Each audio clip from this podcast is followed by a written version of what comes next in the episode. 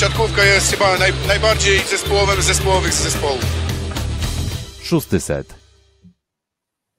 Dosłownie trzy minuty temu zakończył się sezon kadrowy 2023 wykonania się reprezentacji, reprezentacji Polski. Tur, sezon kapitalny. Dwa złote medale Mistrzostw Europy Ligi Narodów, no i kwalifikacja olimpijska po turnieju bez porażki i po zakończonym przed chwilą meczu Polska-Chiny. Jesteśmy tu z Wami i jest z Wami Kuba Lewandowski, który wita się ze studia w Warszawie. Oraz? I ze studia w Rzeszowie. Filip Korfanty, cześć.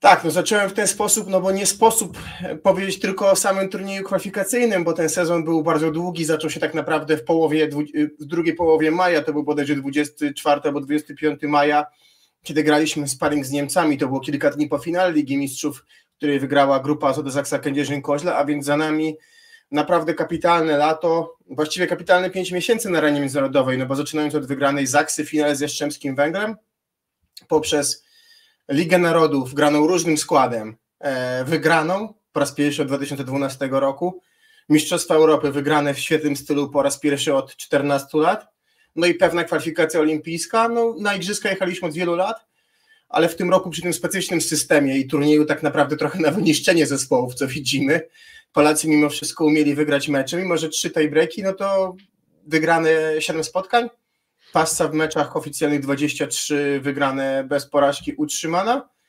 No i kończymy sezon, w którym ocena reprezentacji polskiej, jaki może wystawimy, to jest ocena 6, 5 z plusem? Nie ma tak naprawdę do czego się przyczepić, bo 100% wykonanego celu. Zwycięstwo w Lidze Narodów, zwycięstwo w Mistrzostwach Europy i jeszcze ten nazywany przez Nikolę Grybicia cel najważniejszy, czyli zaklepanie sobie już teraz kwalifikacji do Igrzysk w Paryżu.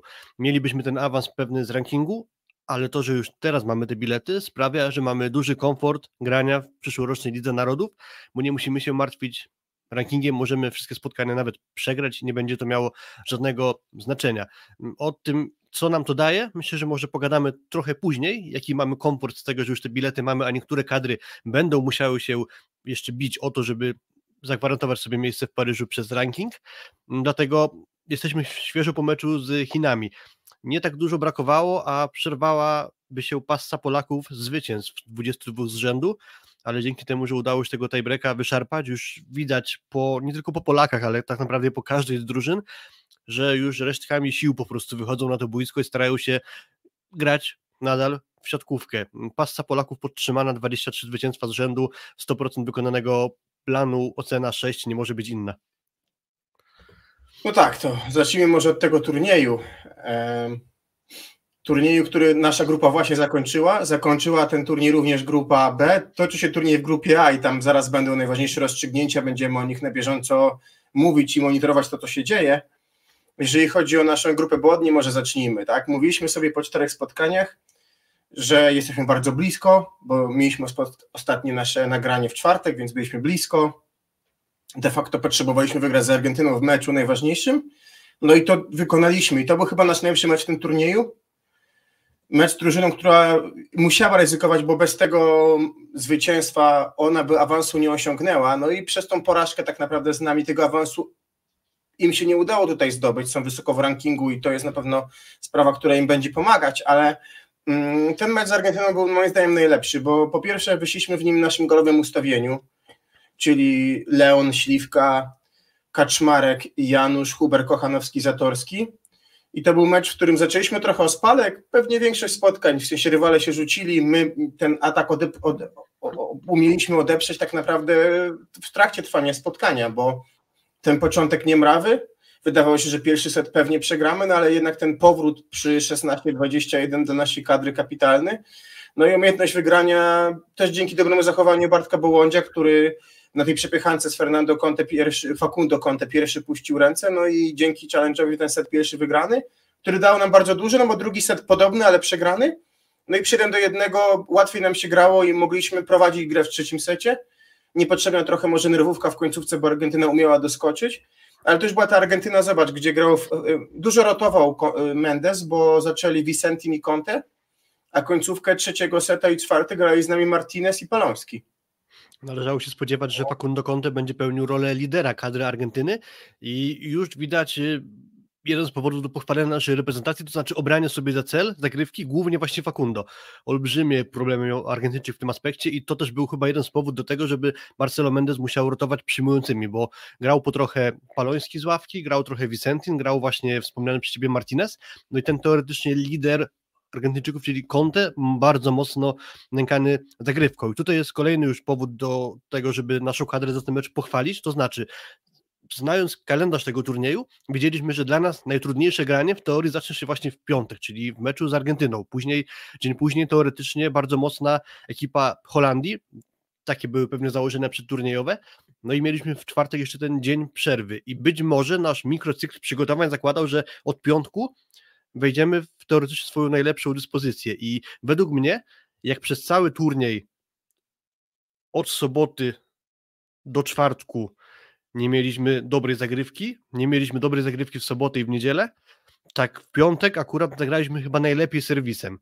Już nawet nie patrząc na to, ile mieliśmy asów serwisowych, bo liczbowo mieliśmy ich najwięcej, to Argentyna miała teoretycznie najsłabsze przyjęcie i, i właśnie zagrywką w kilku aspektach mocno się uratowaliśmy, więc dobrze chyba trafiliśmy na ten, pomimo ciężkiej sytuacji fizycznej, to jednak w piątek daliśmy zagrywką dużo, a niewiele tego zysku było w pozostałych spotkaniach, bo chociażby dzień później z Holandią, pierwszy set, około 70% dobrego, przy, dobrego przyjęcia bądź naszych serwisów. Tak to wyglądało, miała Holandia, więc było im względnie łatwiej, a właśnie z Argentyną dużo dobrej roboty zagrywką. Tak, to zdecydowanie było widać, to znaczy widać było, że to jest ten mecz, na którym my gromadziliśmy siły i widać było to też generalnie w, nie tylko w polu serwisowym, ale też w tym, na ile umieliśmy wybijać piłki daleko po bloku, na ile umieliśmy y, fizycznie ten mecz wyciągnąć, bo y, też ten moment trzeciego seta i tej końcówki, która, ok, cały ten set był po nasze dyktando, ale odrobili przewagę Argentyńczycy, no i ta końcówka, w której umieliśmy na przykład z końcowy ataku Kasia Kaśmarka wybity bardzo daleko po rękach nad Deczeko, pokazał, że gdzieś te siły fizyczne udało nam się jeszcze na tyle zgromadzić, że umieliśmy tą naszą grę, czyli też tą grę w kluczowych piłkach po rękach daleko e, egzekwować. I w kontekście meczu z Argentyną na pewno jeszcze rzuca się to, jak bardzo znowu pomocny był dla nas środek, tak? bo to był znowu bardzo dobry mecz i Jakuba Kochanowskiego i, i Norberta Hubera, gdzie ta przewaga versus yy, Zerba i Soler była dość widoczna, mimo tego, że Soler przecież zagrał kapitalny sezon kadrowy, tak? Bo Zerba i Lozer.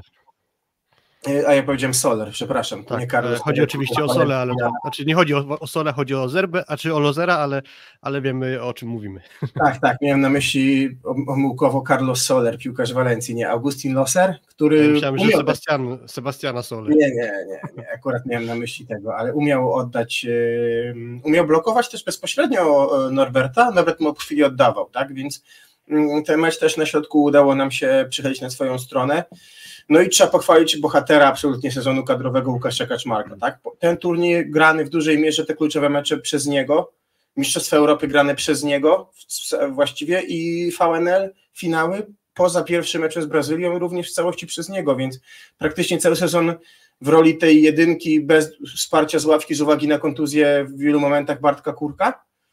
Yy, I sezon też znowu powiedzmy sobie szczerze fenomenalny pełna zgoda, jedynie lekko nie wyszedł mu mecz z Kanadą, jakby zmieniany trochę przez Bołądzia, trochę przez Aleksandra Śliwka, no ale wiadomo, to jest mecz turniej trwający 7 spotkań i, i pewnie nie da się go zagrać na bardzo dobrym poziomie w całości, chociaż niemiecki atakujący jeden którego nazwisko i imię zaczyna się na G, pokazał, że można zagrać fenomenalnie całe spotkanie, ale to nie jest absolutnie żadne umniejszanie roli Łukasza Kaczmarka, bo trochę z drugiego szeregu zaatakował, ten sezon reprezentacyjny, bo każdy spodziewał się, że będzie Bartosz Kurek naszą jedynką, a Łukasz Kaczmarek pomimo na początku pojawiających się sporych głosów, wątpliwości może, czy Łukasz Kaczmarek podoła, no spisał się fenomenalnie i nie ma co pojedynczych spotkań tutaj teraz wyciągać przed nawias, bo, bo finalnie nie ma to większego znaczenia. Pewnie każdy ma wzloty i, i, i upadki, ale w zasadzie ten cały sezon reprezentacji Łukasza Kaczmarka był jednym wielkim wzlotem, więc wielkie brawa. Myślę, że Wilfredo Leon, drugi z bohaterów tych, tego dwumeczu Argentyna i Holandia,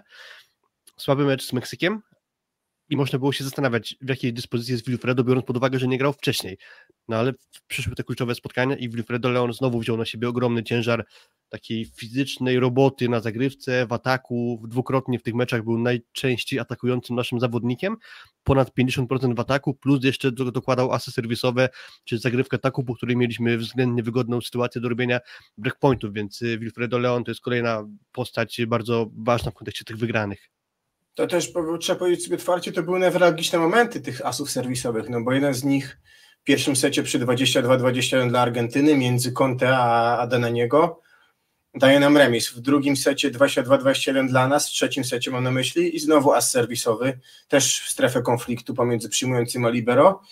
I te dwa sety, te dwa asy pozwoliły nam odskakiwać, czy dogonić rywali w tych setach, które ciągaliśmy na swoją stronę niewielkim liczbą punktów. I trochę ten turniej w ogóle w kontekście był w pewnym stopniu wyrwany przez nas. To znaczy, Mm, sytuacji, gdzie grała była na przewagi e, końcówka było dużo, bo zobacz, to była Belgia e, dwa sety, mm, w tym tiebreak, to jest e, Kanada dwa sety, w tym tiebreak, nie, 15, nie, tak, 16-14 było z Kanadą 17-15 jak końcówkami Semenuk, więc też dwa sety i tiebreak, z Bułgarią pierwszy set, z Argentyną, pier, może nie pierwszy, bo pierwszy był 25-23, ale trzeci set, to już mamy sześć takich setów, z Holandią czwarty set y, decydujący to jest piąty taki set.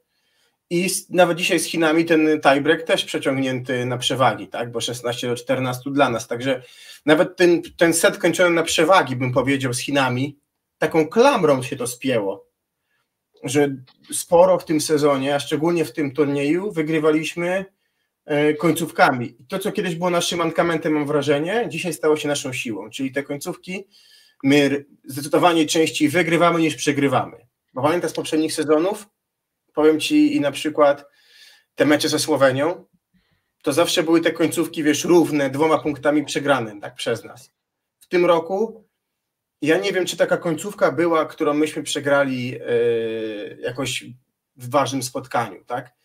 Szukając w głowie, nie wiem, jak to wyglądało ze Słowenią, nie pamiętam pierwszy set. Chyba, znaczy przegrany przez nas, ale w jaki sposób to nie pamiętam, czy to też było na przewagi. E, I może, nie pamiętam. I może z Serbią, tak? Ale poza tym i z Amery Amerykanami w finale, okej, okay, faktycznie przegrana końcówka, ale tak z Brazylią w HNL-u, ćwierćfinale przegrana końcówka.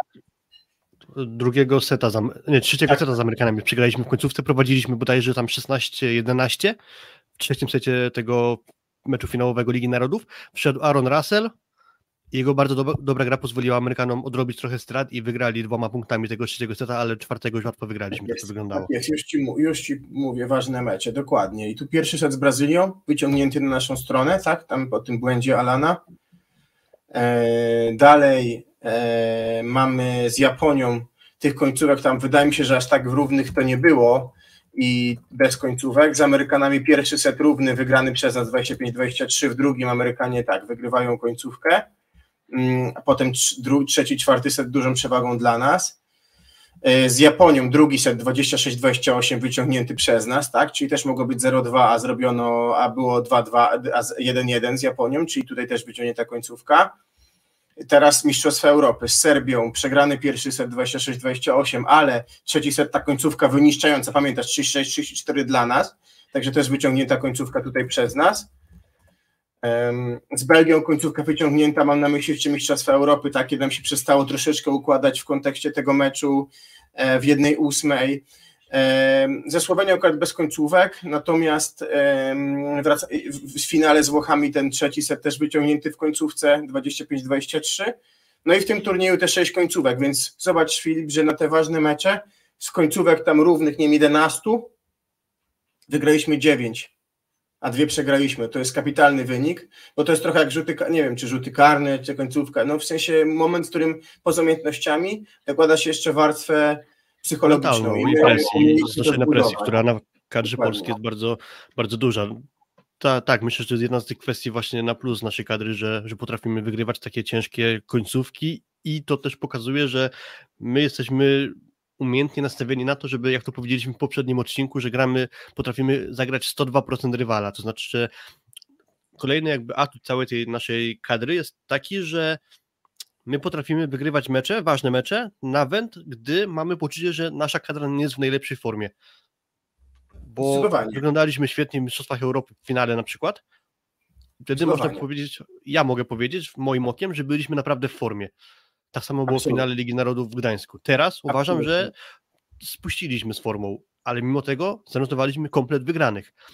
Fakt, że rywale może nie byli z tej ścisłej czołówki, ale prezentowali się bardzo dobrze. Dlaczego tak jest? Świetnie to wytłumaczyłeś w poprzednim odcinku, że my gramy sezon kadrowy na poziomie ponad 50 spotkań, lekko licząc, a są reprezentacje, które tych spotkań grają powiedzmy połowę mniej, bo gdzie miała się spotkać, e, zmęczyć na przykład reprezentacja Belgii, która nie grała Ligi Narodów, albo gdzie miała się zmęczyć e, reprezentacja Kanady, która ma dużo łatwiejsze turnieje kwalifikacyjne, na przykład, czy Meksyk, czy Chińczycy. W sensie to są kadry, które mają w sezonie reprezentacyjnym trochę mniej grania, a my gramy w deski do deski. Więc to I też zobacz, jest powód tego, że rywale się nam mocno stawiali. Zobacz, kadra Holandii, która grała dużo. Grała dużo, bo grała VNL tak jak my, 12 spotkań. Nie zakwalifikowali się, tak? Bo zajęli bodajże 10 miejsce w fazie grupowej. No tutaj im paliwa zabrakło już mocno, tak? Bo zagrali dobre Mistrzostwa Europy, szykowali tam, wydaje się, szczyt formy i go się nie udało utrzymać, tak? Dopiero szóste miejsce w tej grupie, sporo ubytek rankingowy dla Holendrów, tak? I tak naprawdę w kontekście tego, kto się zakwalifikował na Igrzyska, w jaki sposób to im troszeczkę rywalizację utrudnia, więc zobacz, to, to jest ta sytuacja. Inne kadry, które grały, no to Niemcy nie mieli tu formy, ewidentnie szykowali go na turniej i go przyszykowali perfekcyjnie, bo, bo w tej swojej grupie mają awans i dzisiaj tak naprawdę zagrają ten mecz z, z Ukrainą, przysłowiową pietruszkę. Mm, a inne kadry, które też się szykowały na to, zobacz, zobacz jak cierpią Włosi. Zobacz tu po wyniku było 11 do 7 dla Włochów, jest 16 do 15 dla Brazylii. Włosi praktycznie pożegnali się z szansami, bo przegrywając pierwszego seta, e, po, zależni są już tylko i wyłącznie od Kuby, tak, która gdyby wygrała wyżej niż oni z e, Iranem, czyli jeżeli załóżmy Włosi nawet i te trzy sety z Brazylią wygrają, no to, no to tak naprawdę Właśnie. daje to szansę ogromną Kubie. Właśnie Kuba, jeśli pozwolisz, jeśli pozwolisz, to może zatrzymajmy się na chwilę na sytuacji w tej grupie, bo też był komentarz, w którym y, zastanawialiście się, czy nie oglądamy meczu Brazylii z Włochami. Właśnie ta sytuacja tej transmisji jest wyjątkowa, dlatego że mamy dość wąski zasób czasowy na jej przeprowadzenie. To znaczy, jesteśmy z Kubą akurat bardzo zajęci, więc akurat ten czas między 15.30 a 16.30 jest jedynym, kiedy możemy zrobić transmisję, ten turniej podsumować. Więc siłą rzeczy widzimy to, co na ekranie, czyli zmieniający się po prostu wynik. E, ten mecz Brazylii z Włochami ma jeszcze znaczenie w kontekście e, awansu. Dlaczego? Już będziemy to omawiać. Niemcy zwycięstwem z Katarem w środku nocy zapewnili sobie kwalifikację sprawiając jedną z największych niespodzianek tego turnieju kwalifikacyjnego. Dalej mamy na trzecim miejscu Brazylię, Włochy i Kubę. Brazylia, wygrywając w dowolny sposób spotkanie z Włochami, ma zapewniony awans z turnieju do Igrzysk w Paryżu. Natomiast cały czas jeszcze teoretyczne szanse mają Włosi i mają Kubańczycy. Jeżeli Włosi by to spotkanie z Brazylią wygrali, to muszą liczyć na to, że Kuba nie ogra e, w lepszym stosunku mm, swojego rywala, czyli Iran załóżmy, że będzie na przykład 3 do 0 dla 3 do 1 dla Włochów, no to jeżeli Kuba wygra 3 do 0, no to awansuje Kuba. Jeżeli Kubańczycy wygrają tak samo jak Włosi, no to liczyć się będzie bilans małych punktów i tu akurat lekką przewagę mają Włosi, więc będzie ciężko to Kubańczykom odrobić w stosunku właśnie nawet wysokie zwycięstwo nad Iranem niekoniecznie musi im dać pewną kwalifikację, więc y, idealny wariant dla Kuby jest taki, że Włosi wygrywają na przykład 3 do 1 lub 3-2, i dzięki temu Kuba wygrywając 3-0 ma pewny awans bez liczenia małych punktów. Więc jak teraz e, na chwilę zniknęła tablica z wynikiem, ale już sobie ją przywrócimy, mamy 18-17 dla Brazylii, więc y, na razie przewaga po stronie Brazylijczyków i może skończyć się to wygraną z, Brazylii, z Brazylią i tak naprawdę ostatnia niewiadoma tego turnieju będzie wyjaśniona, awansują Niemcy i Brazylijczycy. E, więc jednym zdaniem, Brazylia jeśli wygra swój mecz ma awans, Włosi jeśli ten mecz wygrają mają szansę, ale większą szansę mają Kubańczycy, bo wtedy będzie zależeć wszystko od ich wyniku, więc te trzy reprezentacje cały czas jeszcze mogą spoglądać w tabelę i na coś liczyć. Chcę też powiedzieć, że w kontekście Włochów e, widać, jak te końcówki, wynik się zmienił, widać, że jakiś challenge był, jakieś te końcówki, które e, my wygrywamy, Włosi dużo ostatnio przegrali, tak? bo przegrali je wczoraj z Kubą, dwa sety na przewagi, a jeden punkt wczoraj dawałby im tę sytuację, że generalnie w sytuacji, w której byli wczoraj, jakakolwiek wygrana dzisiaj, praktycznie by im ten yy, awans zapewniała, tak? Więc yy, to jest bardzo ciekawy wątek w kontekście zmęczenia kadr i tego, jak ten sezon budować. Najdłuższy, jaki pamiętamy chyba za naszego życia, Filip, morderczy, a mimo tego najlepszy dla nas. I to też jakby jest pochwała szerokości naszego składu, tak? Bo zwróćmy uwagę na to, że w różnych momentach tego sezonu, poza Łukaszem Kaczmarkiem, Marcinem Januszem i Aleksandrem Śliwką, inni zawodnicy nam pewne mecze ciągnęli, tak? Bo ogromny wkład w ten awans mają Bartek Bednosz, ma Kamil Semeniuk, świetne, swoje dawał Dobrze, to widać na przykładzie Olka Śliwki, który był ważnym graczem w finale Ligi Narodów i w finale Mistrzostw Europy chociażby, czyli jakby był, w skrócie to wyglądało tak, że był Aleksander Śliwka i do pary z nim ktoś był dobierany. Dokładnie. I teraz jest tak, że w tym turnieju w zasadzie udział Aleksandra Śliwki był dość znikomy, bo tak naprawdę on znaczy, zagrał w jednym meczu. Tak, był z Argentyną ważnym. Był z Argentyną, no właśnie, jeden mecz, a wreszcie spotkań no i z Belgią udział, albo, mecz, albo grał, tak, ale nie był to jakiś super mecz w jego wykonaniu. I prawda. na pozostałe spotkania na dość długi czas po prostu zniknął z boiska i też trzeba znaleźć dla niego zastępstwo. Udawało się, więc to jest dobry chyba przykład na to, jak mamy właśnie, no kolejny raz możemy o tym mówić, jak mamy szeroką kadrę i jaki to jest nasz handicap.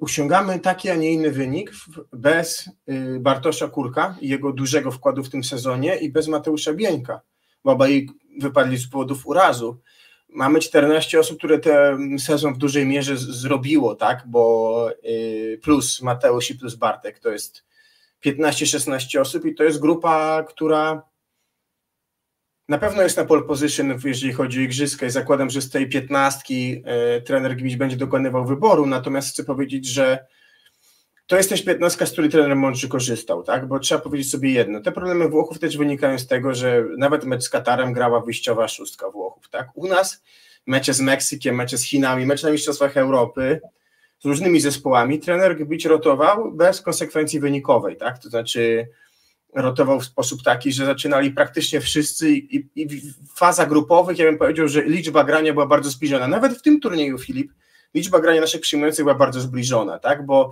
Bartek Bedno zagrał dwa mecze w wyjściowym składzie, dwa mecze w ściężym składzie chyba albo trzy zagrał Tomek Fornal, dwa albo trzy zagrał Wilfredo Leon, chyba najwięcej, może cztery zagrał Kamil Semeniuk, ale też wydaje mi się, że bardziej trzy. Tak, ale też te zmiany w trakcie meczu za Wilfredo Leona do drugiej linii na przykład, czy tam chyba za Bartka, no tak, jakaś zmiana się więc, pojawiła, więc, tak. Y, więc sporo tych rotacji na przyjęciu było. Więc poza fazami pucharowymi, Mistrzostw Europy i Ligi Narodów, no to, to granie było bardzo równe i to też wychodzi na to, co mówiliśmy, Włosi wyrównują że my mamy jako kadra 6, 7, 8 ważnych spotkań w roku, takich najważniejszych, tak? znaczy, które determinują sukces lub nie, czyli ćwierćfinał, półfinał i finał VNL-u, ćwierćfinał, półfinał i finał Mistrzostw Europy, no i dwa, trzy mecze turnieju kwalifikacyjnego determinują awans. Tylko, że żeby na te mecze do tego etapu dojść, zapracować, to też musi pracować cała grupa, tak? I odciążyć część osób. I, I to, że ta grupa w tym sezonie tu udźwignęła, cała, to jest nasz absolutnie ogromny atut. Kolejna rzecz, zahartowywanie się w boju, ci przechodzenie przez trudne sytuacje, o których rozmawialiśmy z trenerem Grbiciem w Krakowie. Tych sytuacji w tym sezonie było nadzwyczaj dużo, bo to mówią te końcówki, z których na 11 wygraliśmy w ważnych meczach 9. I to jest liczba, która powoduje, że przy sytuacjach stresogennych w turnieju docelowym te momenty będą pewnymi przeciwciałami. No, mówię teraz jak ten Rugby, ale wydaje się, że to zostało dopracowane w tym sezonie. Zgadza się, tak naprawdę przyszły sezon reprezentacyjny dla kadry naszej to nie będzie nawet 6 czy 8 spotkań kluczowych, tylko tak naprawdę dokładnie 6 i nie więcej, bo to będą trzy mecze fazy grupowej w Paryżu, ćwierćfinał i oby półfinał oraz finał, czyli tak naprawdę 6 najważniejszych meczów przyszłego roku dla naszej reprezentacji, bo może teraz chwilę możemy podysku podyskutować na ten temat, dlaczego tak istotne było dla nas zapewnienie sobie awansu już teraz. To znaczy, mamy sytuację Brazylia, Włochy, gdzie lada chwila Włosi mogą pożegnać się z awansem do przyszłego roku, gdzie będą musieli grać w Lidze Narodów i nie tracić rankingu, więc siłą rzeczy trochę De będzie musiał rozłożyć siły na turniej olimpijski oraz na to, żeby za dużo punktów nie stracić w rankingu. Tak samo będzie z innymi reprezentacjami, które będą musiały się, musiały się e, zabijać o punkty w Lidze Narodów, a my będziemy mogli tę Ligę Narodów totalnie po prostu odpuścić. Pewnie, że warto byłoby jakiś medal jeszcze na tej Lidze Narodów zdobyć, to pewnie nie będzie tak, że zostanie ona całkowicie zignorowana, ale możemy sobie pozwolić na to, żeby tam nie wygrywać. I teraz tak, De Giorgi będzie musiał pewnie nieraz sięgnąć po swoich podstawowych graczy, a dość ostro z nich korzysta już nawet w tym roku, to w przyszłym pewnie będzie jeszcze więcej tego eksploatowania Micheletto czy Levi, Gianellego i całej reszty wyjściowej szóstki Włochów. No i to będzie się wiązało z tym, że ich przygotowanie fizyczne do turnieju w Paryżu będzie trochę trudniejsze.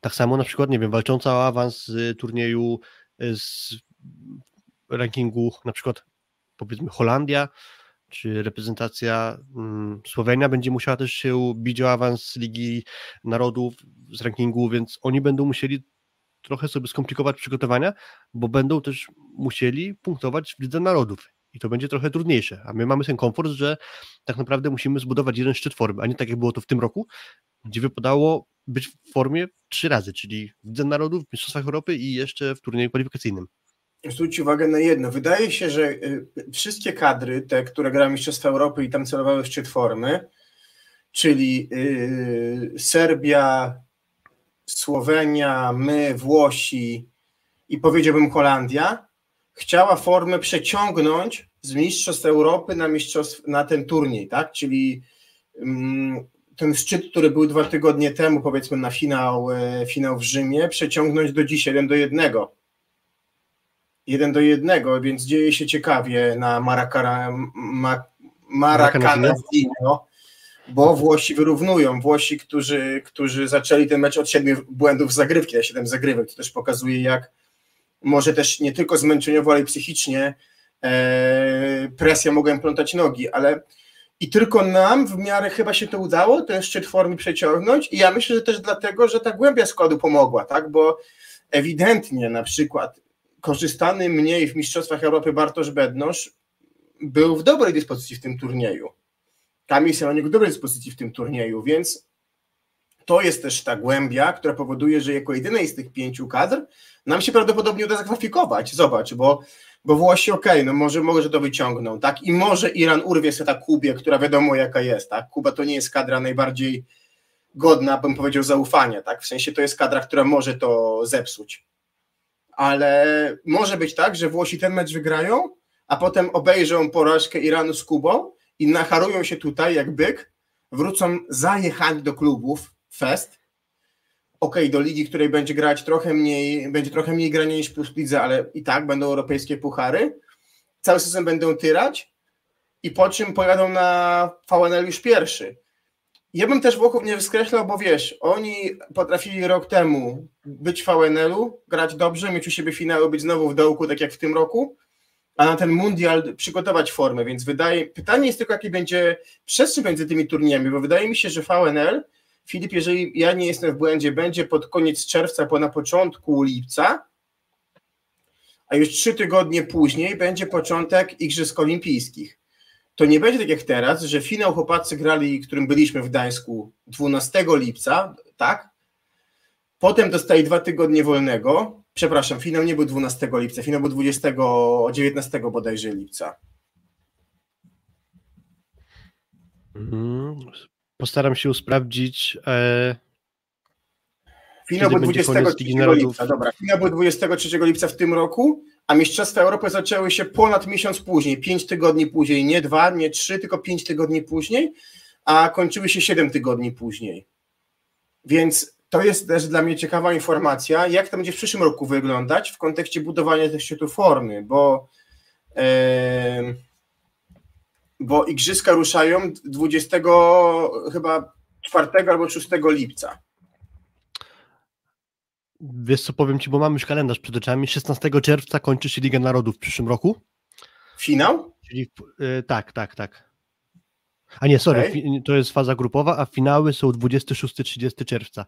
Czyli, Czyli miesiąc czerwca, później ruszają igrzyska, miesiąc. A turniej olimpijski zaczyna się 26 czerwca. Lipca. Czyli finał jest 30, a rusza 26, czyli mamy 27 dni. Dokładnie. 4 tygodnie, 4 tygodnie równo, różnicy. 27 dni, a w tym roku to był 23 lipca i początek był 1 września. Czyli tych dni było 8, Nie więcej powiedzmy. 30, 39, tak? 11 dni więcej. Więc znowu jest pytanie, jak tą formę szlifować. No bo co, tu będzie tak, że skończy się VNL i co chłopacy dostaną tydzień wolnego? Pewnie nie dwa. Tydzień wolnego, dwa tygodnie obozu, to jest trzy i będzie trzeba grać nawet, a może tego wolnego w ogóle nie będzie, więc w ogóle ciekawe będzie potraktowanie tej Ligi Narodów, no bo będą kadry i to będzie kadra albo Brazylii, albo Włoch, a może obie, które będą musiały na ranking patrzeć.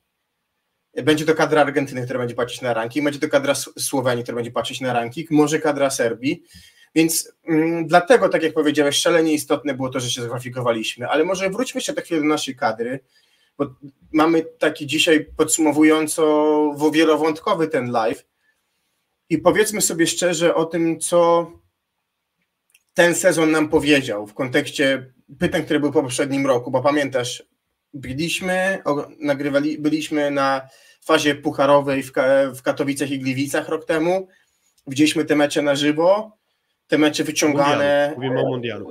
Tak, z Brazylią, wyciągane z Amerykanami, finał z Włochami. I trochę tych pytań było, mówiliśmy, że ta gra jest szarpana, że gdzie jest ten blok obrona. Mm, I tych pytań było bardzo dużo. Ten, se, y, y, ten sezon więcej o jeden turniej, no bo nie dwa, a trzy turnieje. Kolejny raz trzy sukcesy, ale jeszcze większe niż rok temu. No i co możemy powiedzieć w kontekście naszych obaw? Blok obrona. Można by sobie zadać pytanie, na które będzie bardzo trudno znaleźć odpowiedź. Jaką błędną decyzję podjął Nikola Grbić? No tak. Czy w ogóle tak. jest jakaś błędna decyzja Nikola, Nikoli Grbicia, że Nikola Grbić z biegiem czasu, tam powiedzmy od startu tego sezonu kadrowego od maja podejmował kolejne decyzje, na różny sposób one były komentowane, że może to nie jest najlepszy wybór, że może powinien postawić inaczej, że może na przykład jako drugi rozgrywający mógłby szansę dostać ktoś inny, a nie Grzegorz Łomacz, że może nie Łukasz Kaczmarek, a ktoś inny. Różne momenty były, w których trzeba było podejmować trudne decyzje. Czy na przykład na Ligę Narodów wybrać e, pięciu przyjmujących i, i, i trzech środkowych, czy może zrobić trochę inaczej. To samo z Mistrzostwami Europy. Wszystko, o czym decydował Grbicz, wyszło na korzyść. Nie ma żadnej błędnej decyzji no to gdzie tu szukać jakichś mankamentów? Na razie wszystko po prostu idzie świetnie. No tak, absolutnie. Yy, nie wiem, napisał yy, nasz serdeczny kolega i współprowadzący Piotrek Złoch przed, yy, przed już po wczoraj, po zakwalifikowaniu się po tym meczu z Holandią, taki tweet. Do Paryża wysyłamy po medal od lat 70. najbardziej kompletną, najbardziej zaprawioną w bojach drużynę z szerokim składem i stabilnym sztabem, który dwa lata zbierał doświadczenie i wiedzę o tym, jak budować formę. I to nie jest pompowanie balonika, to fakt. No i ciężko się z tą konkluzją nie zgodzić, bo oczywiście wszyscy oponenci siatkówki, gdzie mówimy i emocjonalnymi sukcesami mówią, a co z medalami olimpijskimi, ta klątwa ćwierćfinału istnieje, ale ta kadra po pierwsze tą klątwę Słowenii umiała w tym roku e, niejako przejść. Poza Oświadczam, tym, nie ma żadnej klątwy. Klątwę wymyśliliście wy, dziennikarze, jakby to właśnie, powiedział ja komisarz Ryba. Mówić. Tak, to prawda, ale też nie ma co o tej klątwie mówić, bo trzeba zastanowić się też obiektywnie, na który turniej my faktycznie wysłaliśmy drużynę w pełni gotową. Mm, no bo w 12 roku balonik odbiła Liga Narodów, którą najlepsi okazało się odpuścili, no bo nikt z medalistów igrzysk nie był medalistą e, ligi, ówczesnej Ligi Światowej. 2.16 kadra wymęczona potężnie tymi kwalifikacjami, 300 spotkami, które trzeba było wygrać, żeby na te igrzyska pojechać. E, no nie sprostała Amerykanom, mimo niezłej gry w grupie. Dwa, trzy lata temu, e, dwa lata temu mm, COVID, ciężki brak przygotowania rok wcześniej, i coś tam się w przygotowaniach fizycznych bardzo popsuło, wydaje się. E, więc wydaje się, że dzisiaj ten sztab, świadomy tego, co można osiągnąć, już utytułowany w kontekście klubowych i kadrowych rozstrzygnięć. Trener, który był na igrzyskach, który złoto zdobył. Zawodnicy, którzy w wielu przypadkach wygrali już wszystko. Tak, czyli wygrali, na przykład Aleksander Śliwka jest mistrzem świata, mistrzem Europy, wygrał VNL, wygrał Mistrzostwo Polski, wygrał Puchar Polski, wygrał Ligę Mistrzów. Brakuje klubowego Mistrzostwa Świata, które ma na przykład Kamil Tak. Semeniuk. E, czy to w takim razie Kamil Semeniuk ma- jest takim graczem, który wygrał wszystko? Poza nie, bo nie ma Mistrzostwem Świata. Mistrzostw Świata.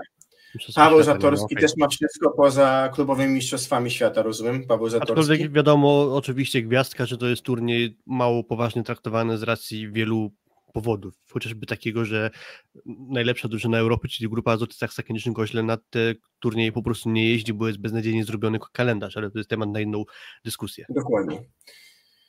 Więc e, chyba tym wnioskiem, który powiedział Piotrek, można tą dyskusję zamknąć. Można zastanowić się nad drugim rozgrywającym, nad kwestią tego, co, co by było, gdyby doszło do nas kontuzje. Ale kto jest gotowy na kontuzję? Jaka kadra jest gotowa na kontuzję? Jaka kadra miała, ma tak szeroki skład? Ma tak Włosi nie są gotowi na kontuzję, w sensie takim, że na przykład z tej ścisłej czołówki, no to wypada powiedzmy Amerykanie są gotowi na i kontuzję na wielu pozycjach? na Amerykanie są rozegraniu raczej nie, na ataku na Hmm. pewno nie są, no. na przyjęciu Na- jest na dość libero spora też nie są? kadra, na libero też nie, na środku jest rzesza kilku Na środku graczy, na jest przyjęciu gotowi tak, i na przyjęciu jedna osoba. No okej, no dobra. No a my tak a, poza, a, poza na- tym, a poza tym już nie. My jesteśmy gotowi na przyjęciu, jesteśmy gotowi w jakiejś mierze na ataku, jesteśmy gotowi na środku. Coraz bardziej na libero, bo coraz więcej, na to też jest, sumie, Tak, też, też jest super sprawa, że Jakub Popiwczak dostawał naprawdę sporo szans grania w tym turnieju. dokładnie. Dokładnie. Więc jesteśmy gotowi na prawie każdej pozycji, tak?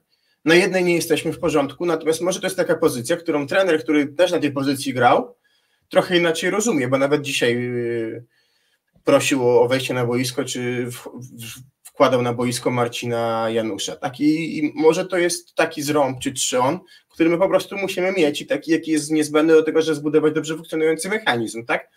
Ale znowu wracamy do tego, że my i tak, i tak na igrzyska w jakiejś mierze będziemy mieli zrąb składu podobny. Tu jest też kwestia tego, jak ważni są dublerzy, którzy wchodzą w każdym momencie, bo nawet podsumowaniem tego sezonu jest wejście wczoraj Karola Kłosa i dołożenie kilku ważnych punktów w tym czwartym secie, który się wylukł dość długo, tak, w, kontekście awansu, tak, w kontekście awansu, tak, i ta możliwość, że dzisiaj część graczy otrzymała odpoczynek. No więc nie wiem, czy da się ten sezon oceniać inaczej niż doskonale, w sensie jakby jak daleko trzeba by szukać mankamentów tego sezonu, żeby o nich mówić. Właśnie to już gdyby tak na siłę, bo, bo nie chcę tego robić, bo naprawdę nie ma się o co czepiać, biorąc pod uwagę, ile oni grali, to gdyby już na siłę poszukać, to pamiętasz, mówił Nikola Grbicz, w PZPS-ie mówiło się, że najważniejszy moment tego sezonu to jest kwalifikacja olimpijska, czyli ten turniej właśnie, który teraz się dla nas już zakończył. No i gdyby ocenić nasze trzy turnieje reprezentacyjne, czyli Ligę Narodów, Mistrzostwa Europy i turniej kwalifikacyjny, to my w teoretycznie tak nazywanym najważniejszym turnieju byliśmy w najsłabszej formie. W sensie, No dobra. lepiej graliśmy w Lidze Narodów, lepiej graliśmy na Euro, a teraz, mimo że powinniśmy być teoretycznie chyba najlepiej przygotowani, skoro traktowaliśmy to jako najlepszy turniej, no to powinniśmy być w najlepszej formie. Ale to już jest naprawdę czepianie się, bo, bo to nie ma znaczenia. W sensie nie, nie chodzi o piękno grania, nie chodzi o to, żeby zlać każdego do 15 trzy razy w secie, tylko chodzi o to, żeby mieć tę czapkę z napisem Paryż 2024. O to w tym chodziło i to No, udało się ale- zrealizować. I druga kwestia. Wydaje się, że musielibyśmy do jakiś stopni odpuścić Mistrzostwa Europy nie przygotować takiego szczytu na, na, na, finał, na, na Rzym, żeby tutaj być świeżsi. To jest jedna kwestia. Kolejna kwestia. Kto wymyślił taki terminarz, że dwa tygodnie niecałe po tym turnieju my mamy już grać w innej strefie czasowej, w innym miejscu, inne mecze? Przecież na turnieje docelowe w stylu Igrzyska my do Tokio jechaliśmy 8 dni przed. Tak? Na wszystkie igrzyska się lata tydzień przed, jeżeli chodzi o grupy, tak? No to znaczy, że po Mistrzostwach Europy, które się skończyły w niedzielę, w sobotę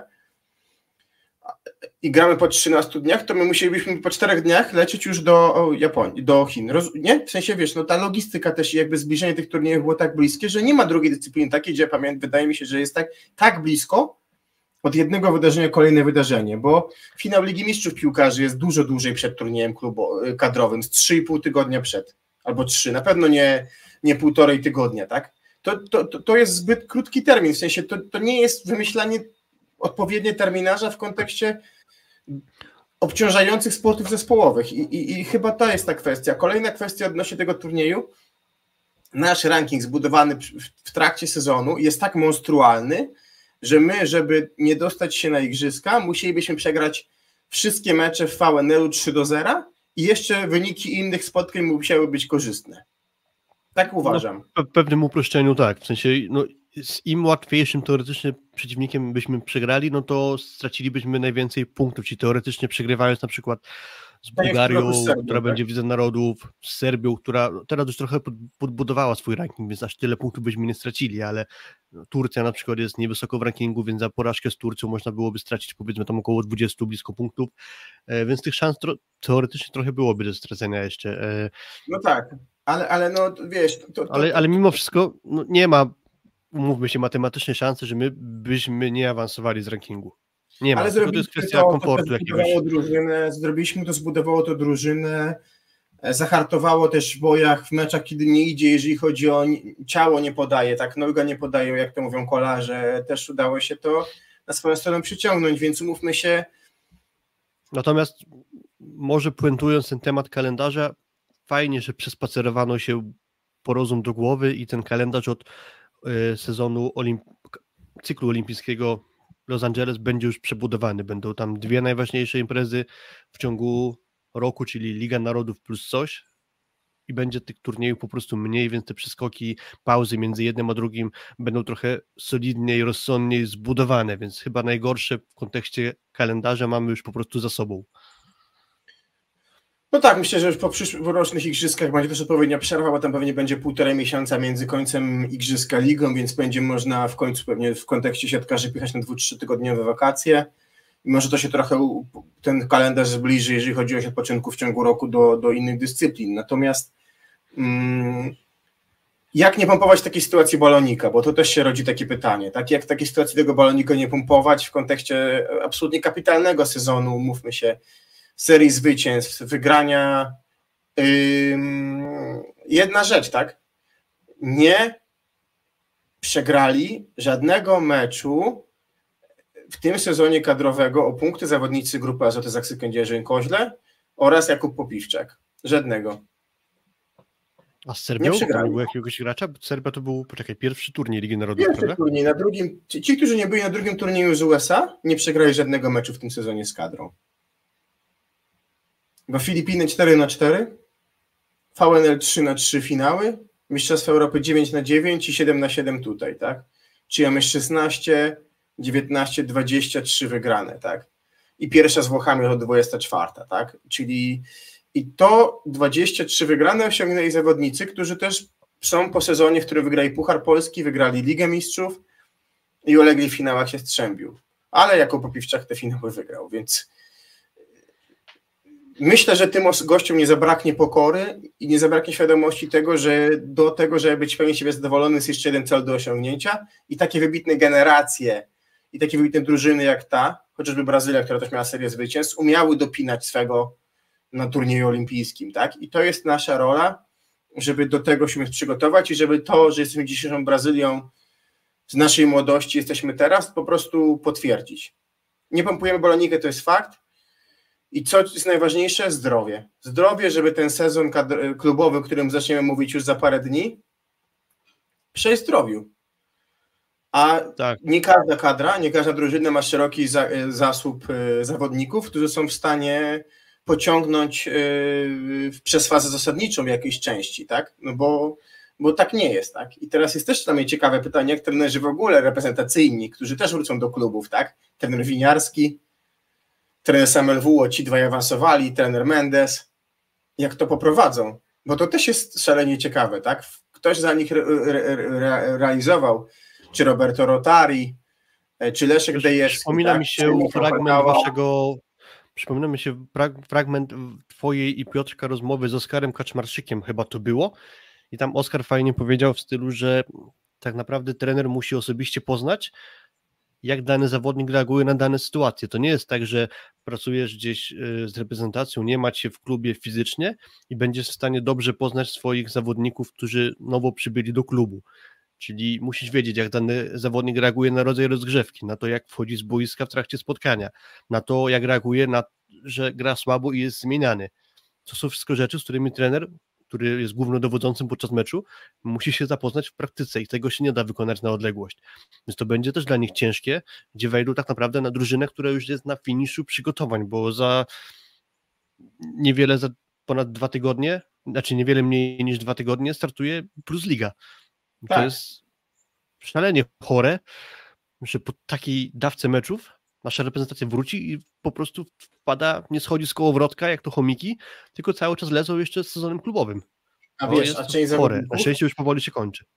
Którzy się przygotowują w klubach od y, 1 sierpnia, ma ze sobą dwa miesiące treningów i sparingów, takich turniejów, memoriałów różnorakich, więc no, ten dysonans jest niesamowity.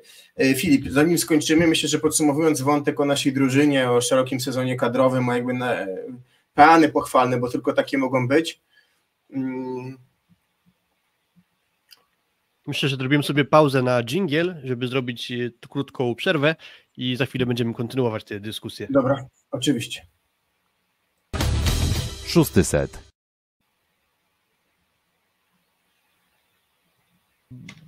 Oczywiście, korzystając z tej pauzy, prosimy o lajki, łapki w górę, subskrybujcie nasz kanał. Już niedługo ruszamy z naszym odliczaniem do Plus Ligi, więc kolejne treści się będą u nas pojawiać. Postaramy się to bardzo dobrze przygotować, więc mamy nadzieję, że nie będziecie rozczarowani, więc warto na pewno nasz kanał subskrybować. E, na dole ekranu widzicie adres do naszego profilu na serwisie patronite.pl. Możecie też nas wspierać za pomocą funkcji wsparcia na YouTubie, więc jeśli macie taką możliwość, bardzo o to prosimy, na pewno nam to pomoże rozwinąć kanał z góry. Wielkie dzięki, a my wracamy do dyskusji, bo mamy już niewiele czasu tak naprawdę na to, żeby e, zmieścić się w naszym zakładanym oknie czasowym. Yy, Filip, to tak, kończąc wątek o naszej kadrze, MVP sezonu letniego dla Ciebie? Hmm, Łukasz Kaczmarek? Zgoda. Może Wilfredo Leon ktoś, ewentualnie? Ale jest Wilfredo... ktoś, po kim spodziewałeś się więcej? Hmm.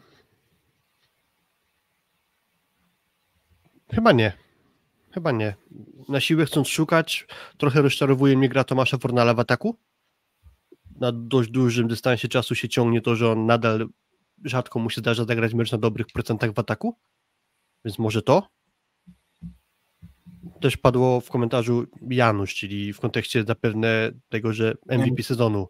To też jest w sumie bardzo mocny kandydat, biorąc pod uwagę, ile on ma w nogach zagranych spotkań i jak został zbudowany fizycznie, biorąc pod uwagę, że cofając się trochę, to często się zdarzało, że on fizycznie spotkań nie wytrzymywał. To jest ogromny to plus dla niego, dla pracy, którą wykonał, dla ludzi, którzy go pokierowali, żeby tę pracę dobrze wykonał z sensem, z mądrością, więc naprawdę możemy już chyba odłożyć, oby tak było, gdzieś y, na półkę ze sprawami mniej istotnymi, właśnie kwestie fizycznego wytrzymywania Marcina Janusza dużych obciążeń. Znowu ukłony dla sztabu medycznego, tak? Czyli dla Piotra Pietrzaka, dla sztabu fizjoterapeutów i dla wszystkich, którzy odpowiadają za przygotowanie fizyczne naszych siatkarzy, no bo ono po prostu też w kontekście nawet topowych kadr, w kontekście ilości turniejów i grania było najlepsze, więc mm, tutaj też dla nich ukłony, myślę też jakiś malutki tytuł MVP, dla całego sztabu analityczno-trenerskiego jak najbardziej równie zasłużone gratulacje, bo mówię, wracają do klubu w dużej mierze poza trenerem Nikolą Grbiciem, naprawdę z poczuciem wykonania świetnej roboty. No i teraz do tej mucki ligowej, która będzie no na pewno wymagająca, tak? Więc z naszej strony myślę, Filip, zanim przejdziemy do innych grup, ogromnie dużo zdrowia dla zawodników, ogromne podziękowania za te emocje, gratulacje. Myślę, że u każdego jest poczucie wykonanej fantastycznej roboty i świadomość celu, który jest za rok, który jest pewnie celem ich głównych w karierze i, i, i trzymamy kciuki za zdrowie i, i, i za to, żeby e, umiejętnie też tak sztaby trenerskie. Ja myślę, że ja myślę, że cała dotychczasowa praca Grbicia, praca naszych zawodników pokazuje, że my merytoryczno, mentalnie jesteśmy na fantastycznej drodze, żeby ten upragniony cel w Paryżu osiągnąć.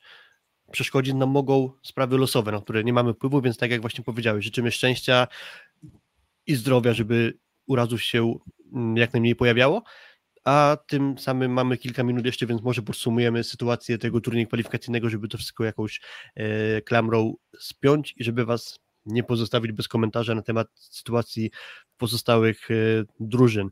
Mm, teraz widzicie cały czas 17 do 13 dla Włochów w trzecim secie, czyli zbliżamy się coraz bardziej do idealnego niemalże wyniku dla Kubańczyków, bo jeśli to się skończy wygraną 3 do 1 dla Włochów lub ewentualnie nawet 3 do 2, no to Kuba wygrywając 3 do 0 z Katarem lub 3 do 1 z, z Katarem, jeśli Włosi wygrają po tej breku, będzie miała awans, a Włosi i Brazylia zostaną z niczym. To jest w ogóle scenariusz, pewnie którego nikt by nie wymyślił, że z tej grupy awansują Niemcy i awansują ewentualnie Kubańczycy. Ja śledzę, śledzę e, mecz jednym okiem Bowolenta, tak? Któryś już raz wchodzi Bowolenta, bo Juri Mano już nie daje rady.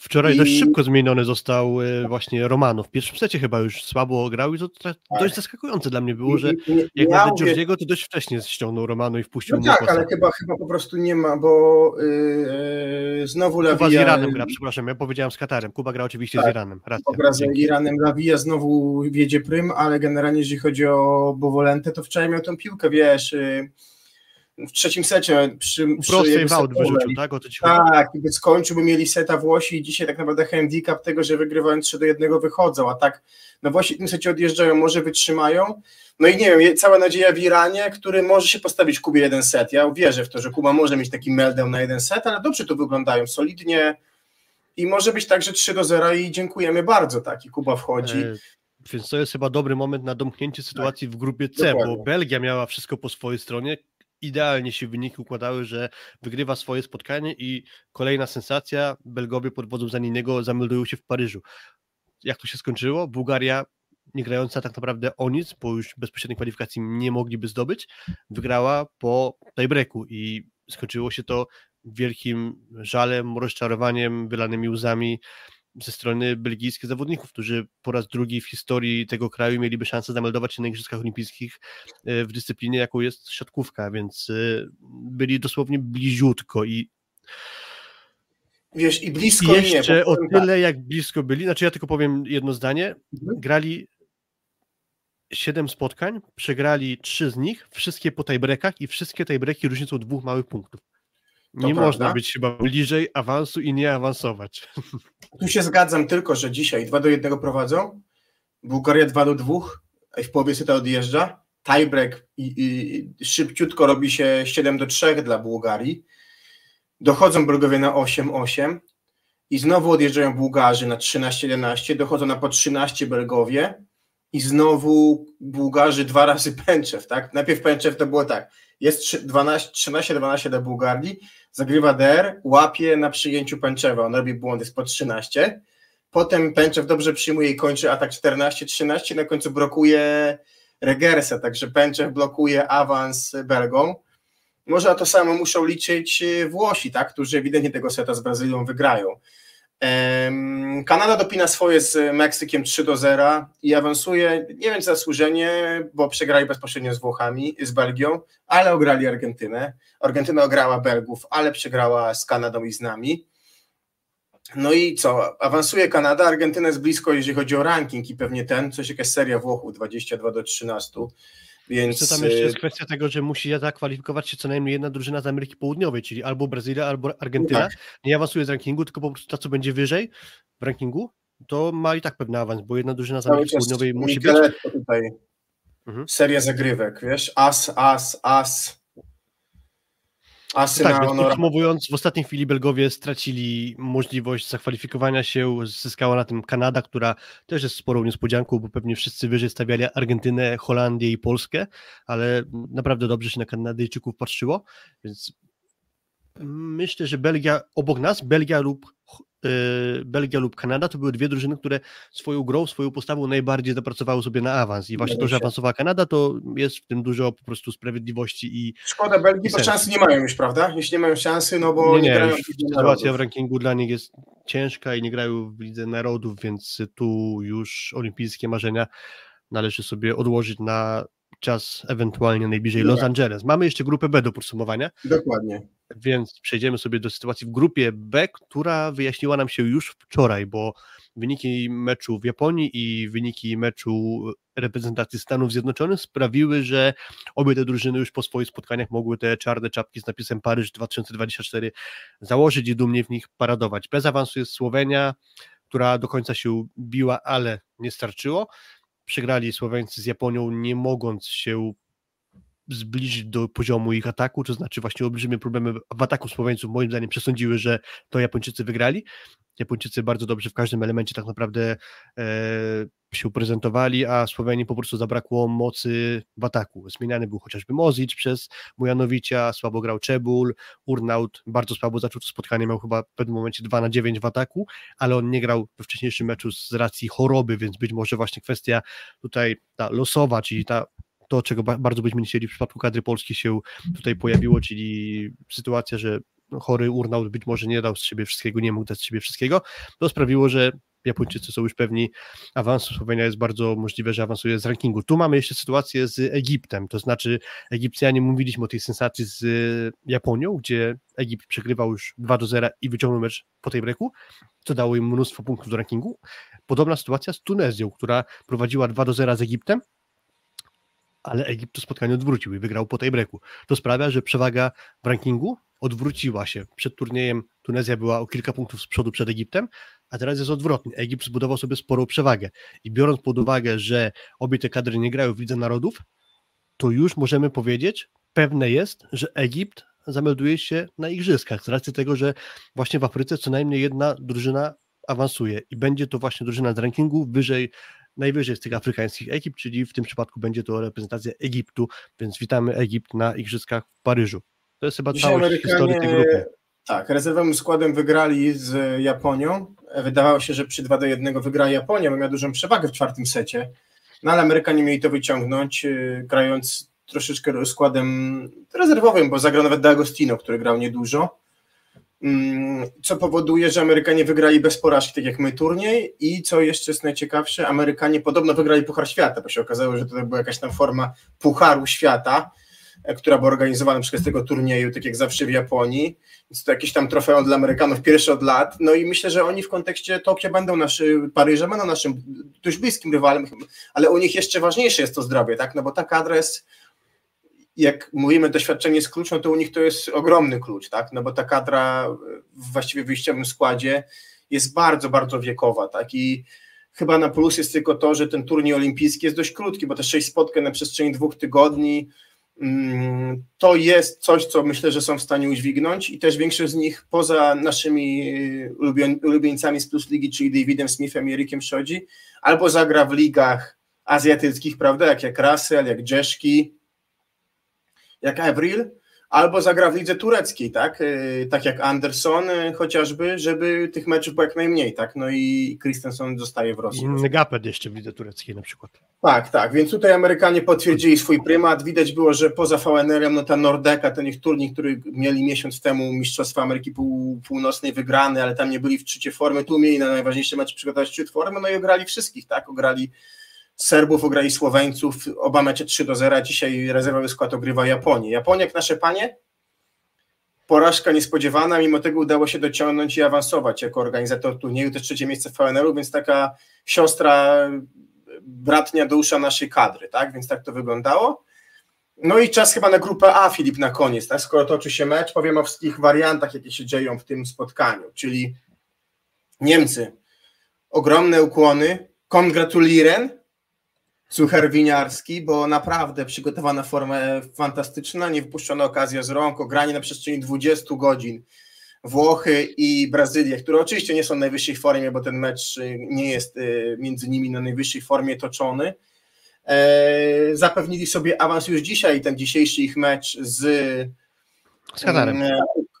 Krainą dzisiejszy mecz Niemców już nie ma żadnego znaczenia. Wczoraj wygrana w nocy 3 do 0 z Katarem umieli tą rolę lidera i faworyta udźwignąć. Drugie igrzyska Grozera bardzo chciał wrócić, tak jak mówiliśmy, to co zabrali Polacy w 16. Polacy, czyli Dominik Posny, który jest statystykiem, Jakub Gniado, który jest trener przygotowania fizycznego i trener winiarski, oddali Niemcom. Niemców witamy w Paryżu, no i walka o drugie miejsce. Filip, oddaję Tobie głos, bo masz te warianty rozpykane. Mm, Wariantem podstawowym jest kwestia meczu Brazylia-Włochy. Jak widzicie, jest 2 do 1 dla Włochów, pewnie wygrany do 15 set numer 3. No i teraz tak, Brazylia, jeśli chce awansować, musi ten mecz odwrócić. Przegrana po tej breaku nic jej nie daje. Przegrana 1 do 3 eliminuje ją z y, awansu, więc tutaj albo Brazylia to odwróci i wtedy już ani Włosi, ani Kuba nie mają szans, ale jeżeli skończy się to wygraną Włochów 3 do 1 lub 3 do 2, no to szanse otwierają się dla Kuby, która będzie dzisiaj grała z Iranem, który będzie prowadzony przez jednego z trenerów asystentów, bo Berus Ataj, jak mówiliśmy już w poprzednim odcinku, po porażce Irańczyków Czechami mm, zrezygnował z prowadzenia kadry, więc Irańczycy będą szukali nowego trenera. Widziałem już, Gianluca Passini na swoim blogu napisał, że jednym z kandydatów jest Andrea Anastazja na objęcie kadry Iranu, ale ja to nie wierzę, dlatego że pracuje dla Pieczędzy i łączenie ról jest w zasadzie niemożliwe przez, w Federacji Włoskiej. Tak, więc moim zdaniem to są jakieś bzdury, więc trochę poczekamy na nowego trenera Iranu, a tu dzisiaj właśnie ten wynik, który obserwujecie jest w zasadzie idealny dla Kubańczyków. Włosi jeśli wygrają 3 do 1, to Kuba musi wygrać 3 do 0 z Iranem i ma pewny awans. Jeżeli wygra 3 do 1, czyli w takim samym stosunku jak Włosi, to będą się liczyły małe punkty. To jest właśnie jakaś mała szansa dla Włochów jeszcze, bo bilansem małych punktów być może Kubańczyków by Włosi przeskoczyli. Jeżeli będzie tak, że Włosi wygrają po tej breku, no to dowolne zwycięstwo za 3 punkty daje awans Kubie, a jeśli wygra Kuba za dwa punkty, czyli po tej breku, no to znowu dochodzimy do wariantu z liczeniem punktów, więc moim zdaniem ten wynik 2-1 lub 3-1 dla Włochów to już jest idealne 2-1 y, w sensie teraz jaki jest i być może skończy się 3-1 lub 3-2 jest po prostu wspaniałym rezultatem dla Kubańczyków, którzy naprawdę dobrze wyglądają w tym turnieju, trzeba przyznać, że całkiem niezła praca wykonana przez nowego trenera, który niedawno w tej karze się e, pojawił, wrócił po kontuzji chwilowej, ten pierwszy nominalny rozgrywający Tondikę, więc może to jest jakaś tam nadzieja na lepszą przyszłość na rozegraniu kubańskiej siatkówki, więc no jest duża rzecz na pewno dla Kuby, która z rankingu miałaby ciężką sytuację. Kuba, jeśli mamy jeszcze dosłownie maks 5 minut, może szybciej rzut oka na ranking, czyli kto tak, już ma awans, kto ewentualnie do rankingu się. Filip, tak, bo zaraz idziemy do rankingu, ale szybciutko dokończę. E, Włosi w tej chwili mają e, e, plus 64 w punktach po tym secie wygranym wysoko. Wygrany kolejny set nad dwoma punktami daje plus 66 sytuacji, jeżeli chodzi o punkty. Kuba ma plus 17, znaczy, że musieliby narobić 50 punktów różnicy między no swoimi właśnie, punktami wygranymi a straconymi, co nie daje im absolutnie szans przy y, 3 do 1, no bo musieliby wygrywać te sety do y, 17 punktów więcej w każdym secie od rywala zdobyć, czy wygrywać do 8-9. To jest nierealne, tak? Więc generalnie. Jest, tak, jak, tak jak mówiłem, no, muszą lepszy, lepiej wygrać jak... wyżej niż rywale. Tak, tak, ale myślę, że bardzo realny jest 3 do 0 nawet, więc y, to już załatwia jest. temat, nie liczymy Chociaż 3 do 1 jest to dla mnie taka sytuacja możliwa, że Iran jest w stanie seta wyciągnąć Kubie, w sensie to może być jakiś kompletny meltdown Kubańczyków. Teraz się może okazać, że na przykład Włosi wygrają, ale dopiero po tej breaku, bo tak naprawdę nie wiem, no jaka tak, będzie tak, dalsza tak, historia tego Kwestia spotkania. na Kubie ciekawa. Dobra, ranking Filip, na koniec szybka, ranking. Szybka zabawa jeszcze w bawienie się rankingiem. Jeśli pozwolicie, nie. poprzednim razem się to poprzednim razem się to nie udało, ale może uda się teraz. E, zabawa w kalambury rankingowe. Dawaj. O, teraz się uda.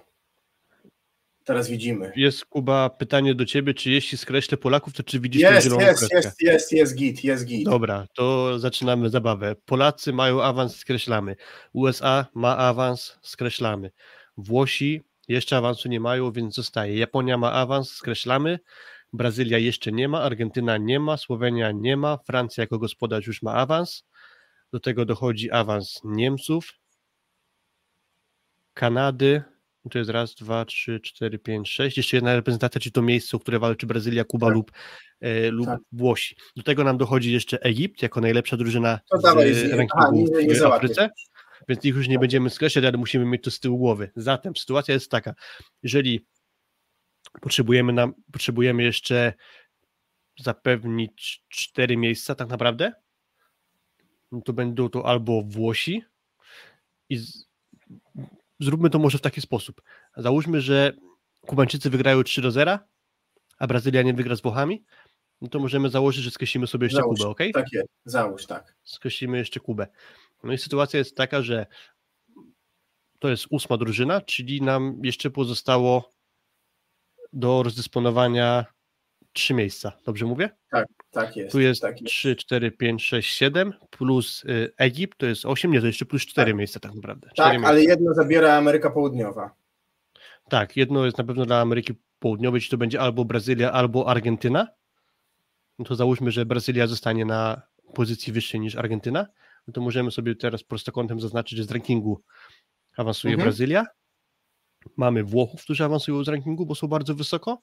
I na ten moment jest to Argentyna i Słowenia. Tak by to Tak. wyglądało. Czyli skład Igrzysk Olimpijskich. Polska, USA, Włochy, Japonia, Brazylia, Argentyna, Słowenia, Francja, Niemcy, Kuba i Kanada. Natomiast gdyby tak wyszło, że i Egipt, i Egipt właśnie jako drużyna z Afryki. Jak to wygląda w kontekście pewności na przykład Słowenii? 307 punktów, a 253 Serbii, duża różnica. Może być to ciężkie do odrobienia. Już nie mówiąc w ogóle o sytuacji Holandii, która ma 214. Więc to, że bezpośrednio ewentualnie awansuje Kuba i Kanada to, i Niemcy, to mocno skomplikowało sytuację w rankingu, Tak, bo właśnie. gdyby, gdyby Niemcy, Kuba i Kanada nie zakwalifikowały się, to cały czas byłaby gra o ranking, czyli Tak, bo zobacz, gdyby awansowała Argentyna, na przykład Włochy, Brazylia, no to tak naprawdę z rankingu zostałyby nam dalej cztery miejsca, tak? No bo wszystkie kontynenty awansowały, więc pewna byłaby Słowenia i wtedy Serbia, na przykład Niemcy, Kuba, Kanada, Holandia, Iran by stoczyły i powiedzmy by stoczyło te miejsca walkę. A tak tej walki może w ogóle nie być. Znaczy przewaga, którą będą mieli na przykład Włosi, przy tym dobrym wyniku, który będą mieli z Brazylią, bo oni najwyżej przegrają 2-3, więc będzie zostanie 90 punktów przewagi i tak, i tak, tak? Nad Serbią, to jest duży handicap, tak? Mm, Słoweńcy będą mieli 54 punkty przewagi, Argentyna 61. To wchodzimy naprawdę z dobrym handicapem w ten sezon, tak? Tylko, że to będzie oznaczało, że trzeba tego pilnować po prostu. Myślę, że na Tak, nasze tak. media, Filip, dzisiaj na koniec dnia wrzucimy takie, prawda? Może takie opracowanie właśnie graficzne, żebyś skreślił, kto awansował i ten. To może coś takiego byśmy wrzucili też, żeby pokazać. Być może coś takiego uda się przygotować, ale w razie czego zawsze można sobie nasze, e, naszą tą grafikę z transmisji odtworzyć, żeby widzieć jaka jest sytuacja, a może coś dodatkowo jeszcze opublikujemy. Więc tak to wygląda, kończymy zabawę w rysowanie. I kończymy nasz dzisiejszy live. Live, Tak którym jest. podsumowaliśmy trochę sezon Polaków, ale to jest tylko laurka. La- Live Polaków to można by poprosić dziecko, żeby namalowało piękną laurkę i to by było chyba najlepsze podsumowanie gry w tym sezonie. Życzymy sobie, myślę, wszyscy, abyśmy za rok niecały, po mm, 10, e, przepraszam, za 11, za 10 miesięcy siedzieli w takich samych humorach. Po turnieju w Paryżu, bo już za 10 miesięcy będzie finał, bo 8 bodajże sierpnia albo, albo, albo 10, więc dosłownie za 10 miesięcy będzie finał olimpijski, więc już tylko 300 dni do tego momentu. Życzymy sobie wszystkim zdrowia, najbardziej naszym zawodnikom i dziękujemy za kapitalny sezon. Tak jest. I Wam, drodzy widzowie, dziękujemy za to, że śledziliście sezon reprezentacyjny 2023 z szóstym setem. Mamy nadzieję, że udało nam się trochę ciekawych treści dostarczyć. My na pewno się tym bardzo dobrze bawiliśmy. Mieliśmy okazję być i po raz pierwszy w naszej historii podcastu zorganizować studio na żywo spod Ergo Areny. Byliśmy na żywo i uważam, że dobrze opakowaliśmy memoriał Huberta Jerzego Wagnera. Tego dość dzielnie staraliśmy się trzymać mimo wielkiej liczby meczów, dalej Mistrzostwa Europy, ten turniej kwalifikacyjny, więc daliśmy z siebie maksa, więc jeszcze raz prosimy o lajki, subskrypcje, na pewno nas to zmotywuje do dodatkowej pracy, a już od środy zaczynamy odliczanie do Plus Ligi i nie schodzimy z siatkarskiego kołowrotka nie na chwilę tak naprawdę. Dzięki. Dziękujemy bardzo. My w tym czasie, kiedy siatkarze będą odpoczywać te dwa tygodnie zasłużone między Plus Ligą a tym turniejem, my będziemy Wam przygotowywać przygotowanie do Plus Ligi. Czekajcie na to, dajcie lajka, dajcie suba, wspierajcie nas na Patronite. Dziękujemy bardzo za cały sezon kadrowy. Dziękuję Tobie, Filip. I jesteśmy w kontakcie z Wami. Do usłyszenia. Dzięki Kuba, nie zatrzymujemy się. Cześć, trzymajcie się.